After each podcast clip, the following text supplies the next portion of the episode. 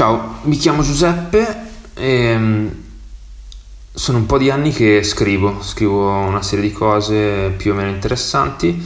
Ehm, molta di questa roba non, non l'ha letta mai nessuno e allora ho pensato, visto che non la legge nessuno, la leggo io ad alta voce. E quindi questo è un piccolo podcast che eh, raccoglie tutti i pezzi che ho pubblicato o non ho pubblicato che secondo me vengono bene letti, e l'ho chiamato I pezzi miei perché dentro quasi tutti questi pezzi ci sono prevalentemente opinioni e affari miei o cazzi miei, appunto. Ammazza che ridere! Benvenuti.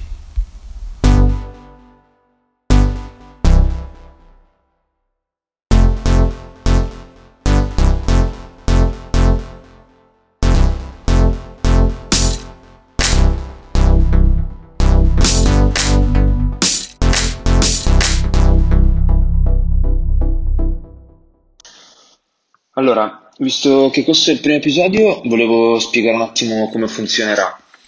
E la prima domanda che mi viene è, ma perché devi spiegare? Già questa cosa è iniziata lenta, super lenta. Adesso devi pure aggiungerci la spiega della spiega prima di aver iniziato a fare questa roba qua. Allora, vi spiego io, che sono la seconda voce di questo podcast, come funziona questa cosa. La prima traccia è Beppone che vuole fare l'ennesima stronzata autoreferenziale di cui non fotte un cazzo a nessuno. Se nessuno ha letto i pezzi ci sarà un motivo, anche se te li leggi da solo qualcuno diventa improvvisamente interessato. E niente, boh, non so, non ricordo. Perché la seconda voce di Beppone è anche poco lucida, diciamoci la verità. E vediamo la parola alla prima. In sostanza recupero da un archivio di cose appunto pubblicate o non pubblicate. Um, qualcosa che mi piace che mi piace da leggere, lo introduco spiegando in poche parole, al massimo un paio di minuti, da dove viene preso, da che periodo della mia vita proviene, um, e uh, cosa c'è dentro, chi viene citato, eccetera. C'è una breve storiella introduttiva. Lentissimo! Ce la facciamo, no? Ma poi, ma soprattutto, perché questo tono eh, così eh, sorri? Sembra che ti devi scusare per uh, avere qualcosa da raccontare. Se devi raccontare, raccontalo, se no taci, stai zitto. Andiamo avanti.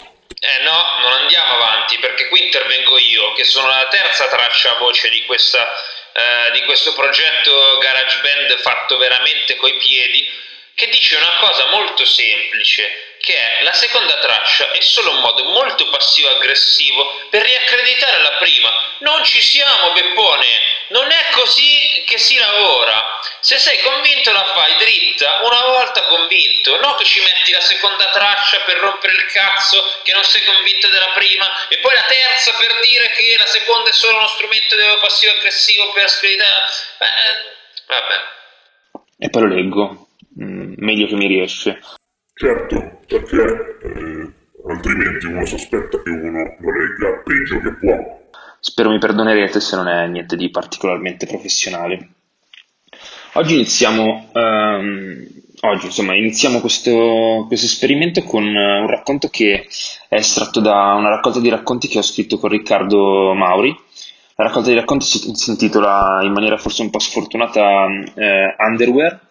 All'epoca ci sembrava una citazione abbastanza intelligente, eh, storpiata, del, eh, dell'Underworld di Don De Lillo, che peraltro non ho mai letto. Eh, in realtà si è rivelato poco fortunato dal punto di vista editoriale, perché la gente non sapeva nemmeno come scriverlo. Eh, è una raccolta di racconti tutti a tema abbigliamento. E, oggi volevo le- leggervi Tacco dodici, eh, i racconti sono tutti scritti più o meno a quattro mani ancora oggi, cioè oggi non, non saprei dire co- quale pezzo è scritto da chi, se da me o da Riccardo. Eh, lo trovate in libreria, pubblicato da No Reply, che è una casa editrice che credo esista ancora, gestita da Leonardo Pelo, eh, che ringrazio ancora oggi per averci pubblicato questo libro eh, senza chiederci dei soldi in cambio come alcuni fanno. Che carino, si sente proprio il, il sorriso apologetic de, di questa faccia di cazzo. Eh, senti, ma quindi si tratta di un'orrenda marchetta? Eh, stai cercando di rimonetizzare robe che magari erano monetizzate al primo giro? Io veramente mi vergogno di te. Sì, eh, tra l'altro su questa cosa sono d'accordo pure io, la famosa terza voce, e eh, mi domando, ah eh, Giuseppe, ma tu hai i diritti per fare questa cosa qua? Non è che da qui, ah, fino a quindici anni dalla pubblicazione del libro tu non puoi farci un cazzo con questi racconti? E in secondo luogo, ma in cosa differisce questo tuo eh, podcast dai tentativi disperati delle etichette discografiche tipo Sony Universal, che cercano di eh, valorizzare i titoli in catalogo con dei podcast che raccontano quanto erano fighi dei dischi che non vendono più? Prova a spiegarmelo, ma non puoi perché la prima traccia è stata registrata prima, se no sarebbe la prima, insomma. Eh, il racconto che dicevo appunto si intitola Tacco dodici, eh, è un racconto che ha dentro un po' delle ossessioni che sono finite in questo libro. Una è Max Pezzali e l'altra eh, sono le ragioni delle donne e in generale quello che, eh, quello che le donne pensano. Eh, una cosa simpatica su questo è che mio papà è un chitarrista e un autore musicale e uno dei brani di maggiore successo che ha scritto e pubblicato è Quello che le donne non dicono. Eh, non ha scritto il testo, lui ha scritto la musica. Eh, le poche persone che hanno letto questo libro qua hanno detto sia a me che a Riccardo che mostrava una comprensione abbastanza intima eh, del pensiero delle donne. Non ho idea se sia vero, non sono mai stata una donna, ma mi piace pensare di sì. Sì, vorrei ricordare a nome anche di Riccardo che eh, queste persone erano nell'ottanta per cento dei casi le nostre fidanzate, quindi avevano un interesse abbastanza evidente in conflitto con l'obbligo alla veridicità. Tacco dodici. Ho sempre invidiato le ragioni del male, quelle rivisitazioni delle storie minori in cui esce che poi i cattivi non erano proprio cattivi, o almeno c'erano dei motivi, insomma. L'addebito della colpa non è mai così chiaro. Quelle cose che si dicono alla fine delle relazioni, come eh, scusami davvero, è tutta colpa mia, sono io quella sbagliata. Su questo volevo dire una cosa in maniera più pacata rispetto a quanto non abbia fatto prima. Um, ci sono diversi punti di questo racconto che eh, risentendo l'audio alla lettura, ma anche eh, alla lettura ad alta voce, ma anche alla lettura sulla carta, eh, mi sembrano non funzionare. E quindi vorrei utilizzare questa ter- terza traccia per eh, commentare i momenti in cui avrei scritto diversamente queste cose. Questi racconti risalgono ehm, credo al duemilanove, in realtà sono stati, eh, sono andati in stampa nel duemilanove, ma sono probabilmente ancora precedenti eh, nella parte di creazione e di azione, e eh, volevo approfittare per provare a capire cosa non va in questi, in questi racconti, come li avrei riscritti se li dovessi scrivere oggi, che poi la verità è che anche se li scrivessi oggi li scriverei sbagliati uguale. Perciò da qui in avanti ci saranno una serie di piccole parentesi che renderanno infruibile il contenuto originale, ma permetteranno a me di sentirmi sollevato dalle critiche che arriveranno eh, quasi sicuramente se qualcuno ascolterà questo podcast. No, la verità è che è anche colpa mia, perché non ho saputo darti le attenzioni di cui avevi bisogno, e come ci si ama in due, si smette in due, scusa, davvero. Sono cose che personalmente ho sempre voluto, e invece ho sentito più troia, puttana, con la variante di, di merda, vacca, eccetera. Non volevo essere rivista mai più e volevo essere dimenticata e ero una brutta persona e dovevo rendere conto di come, con chi e perché, di cosa, di quello che non mi davano, di tutto quello che non era abbastanza per me, come se quelle ragioni, le ragioni del male appunto, io le avessi avute. Ho sempre desiderato un'apologia della mia vita e invece il massimo che mi hanno saputo dedicare è: chi sarai per farmi stare qui, qui seduto in una stanza pregando per un sì. Almeno credo che fosse per me. Tutta questa prima parte introduttiva di questo racconto, che è tutto sommato abbastanza breve, ehm, in realtà poteva essere scritta in una maniera molto meno convoluta. Mi ricordo che c'è stato questo periodo della mia vita, ancora precedente a quello di questo racconto, in cui avevo molta paura che eh, scrivendo in maniera semplice si capisse che non avevo idee davvero originali, e quindi cercavo, eh, questa è un'accusa che mi aveva rivolto anche Uh, un ragazzo che all'epoca era mio amico, si chiama Marco. Uh, appunto che si vedesse, che trasparisse da qualunque cosa scrivevo eh, la vergogna che avevo di avere dei pensieri banali. Oggi, ripensandoci, eh, sono ancora lo stesso tipo di persona, molto intimidita dalla possibilità di, di esprimere dei concetti banali, però dall'altro lato penso anche che se non si capisce neanche che cazzo sto provando a dire, forse non ha senso provare a dirlo. Quindi questa prima parte l'avrei scritta in maniera diversa, un po' più dritta, lineare, senza abusare di eh, concessioni alla sintassi del linguaggio che usiamo tutti i giorni. Mi ricordo che ero convinto che queste robe suonassero come se fossero parlate, e invece una volta che le ho parlate non sembrano per niente una persona che parla.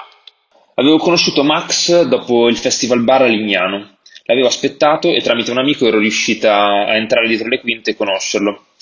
Lui all'epoca aveva ventiquattro anni e io trentatré. Era timidissimo, pallido e sudato, pure se era rimasto immobile sul palco, oppure se aveva tutti i motivi per essere int- intimidito eh, e vergognoso. Mi sono presentata a lui praticamente senza guardarmi, mi ha stretto la mano con lo straccio fradicio che aveva al posto della destra e ha detto piacere. Sono riuscito a farmi invitare per una pizza con loro, eh, la band, finito tutto. Era un sogno. Lui era fantastico, si muoveva meno che poteva perché aveva la sensazione che Eh, meno cose avesse fatto, più tardi tutti si, sareb- si sarebbero accorti di quello che aveva rubato, di quanto era una truffa.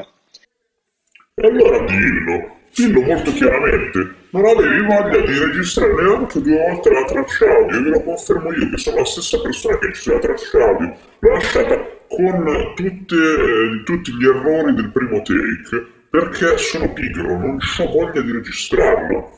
E però voglio immaginare che qualcuno avrà lo sbattimento che non ho avuto io nel riregistrare ad ascoltare con attenzione questa cosa. Faccio schifo, sono una persona brutta.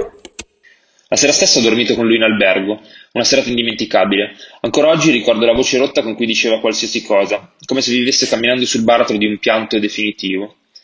Abbiamo fatto l'amore tante volte, quella sera e molte sere dopo. Siamo stati assieme per quasi sei mesi. Io lavoravo in ufficio a Udine e appena potevo lo andavo a trovare. Lui uguale con me. Era innamoratissimo. Non ho mai avuto neanche bisogno di dubitare che facesse cose con altre. Mi telefonava dagli hotel dopo le date a mezzanotte e mezza, che per me significava immaginare lui che, smonta, che smontava dal palco di corsa, salutava con tutti... Eh... Vabbè, ma sei senza vergogna. Era molto semplice. Smontava dal palco di corsa, salutava con rispetto tutti i ragazzi del service, quelli che montano e smontano, questa è una piccola parentesi, e si faceva portare in fretta in albergo, tutto per me. E invece no, hai dovuto rovinare anche questa. E vabbè, avanti così. S- salutava con rispetto tutti i ragazzi del service e si faceva portare in fretta all'albergo, tutto per me. Per il suo compleanno, a novembre di quell'anno, mi ha scritto una poesia sul tovagliolo del ristorante dove abbiamo cenato. Faceva così. Con te non sono nessuno e sono capace di finire le cose senza dire figata o menare. Come questa notte e l'alba nella via, sei bellissima e io ti porterò dove vuoi. Max. Mi ricordo che all'epoca questa idea di inserire nel testo dei testi scritti da personaggi di finzione del testo, che in realtà non erano di finzione, perché in questo caso era Max Pezzali, mi era sembrata super intelligente e anche molto interessante da un punto di vista creativo, originale mi verrebbe da dire.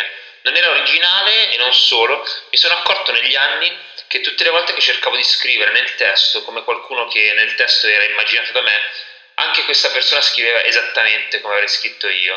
E ho avuto conferma di questa cosa anche all'interno dello stesso libro da cui sto traendo questo passaggio, Underwear, eh, nel quale eh, uno degli ultimissimi ehm, racconti è scritto proprio da Max Pezzali ed è scritto in uno stile che mima il nostro, prendendosi gioco essenzialmente della nostra capacità mimetica eh, e eh, facendo sfoggio della sua, quella di Max Pezzali.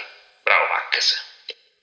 E anche questo hook commerciale ce l'abbiamo messo, eh? Sì, l'ha scritto Max Pezzali, un racconto del libro, lo sappiamo, lo sappiamo. E infatti c'è una tizia su Amazon, non mi ricordo come si chiama, probabilmente Cinzia, che ancora adesso sta cercando a chi rivendere il libro perché l'ha comprato convinta che fosse un libro scritto da Max Pezzali. Complimenti, bravi truffaldini! Poi un giorno ho smesso di farmi viva.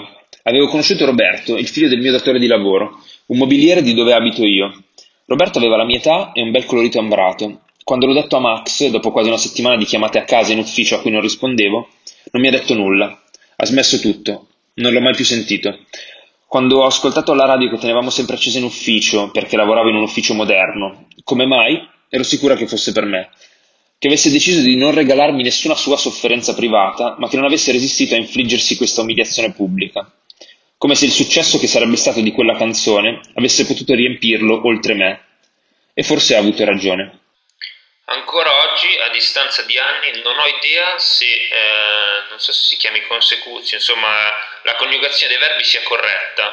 Perciò perdonatemi se voi sapete come si dovevano coniugare. Scrivetelo nei commenti qua sotto. Dopo che ho sposato Roberto ho smesso di lavorare in ufficio. Ero in imbarazzo con gli altri dipendenti, come è normale. Ho divorziato nel duemiladue da lui. L'avvocato che mi ha raccomandato mio padre ha fatto un lavoro discreto e anche senza figli prende un mantenimento dignitosissimo. Continuo a non lavorare, per dire.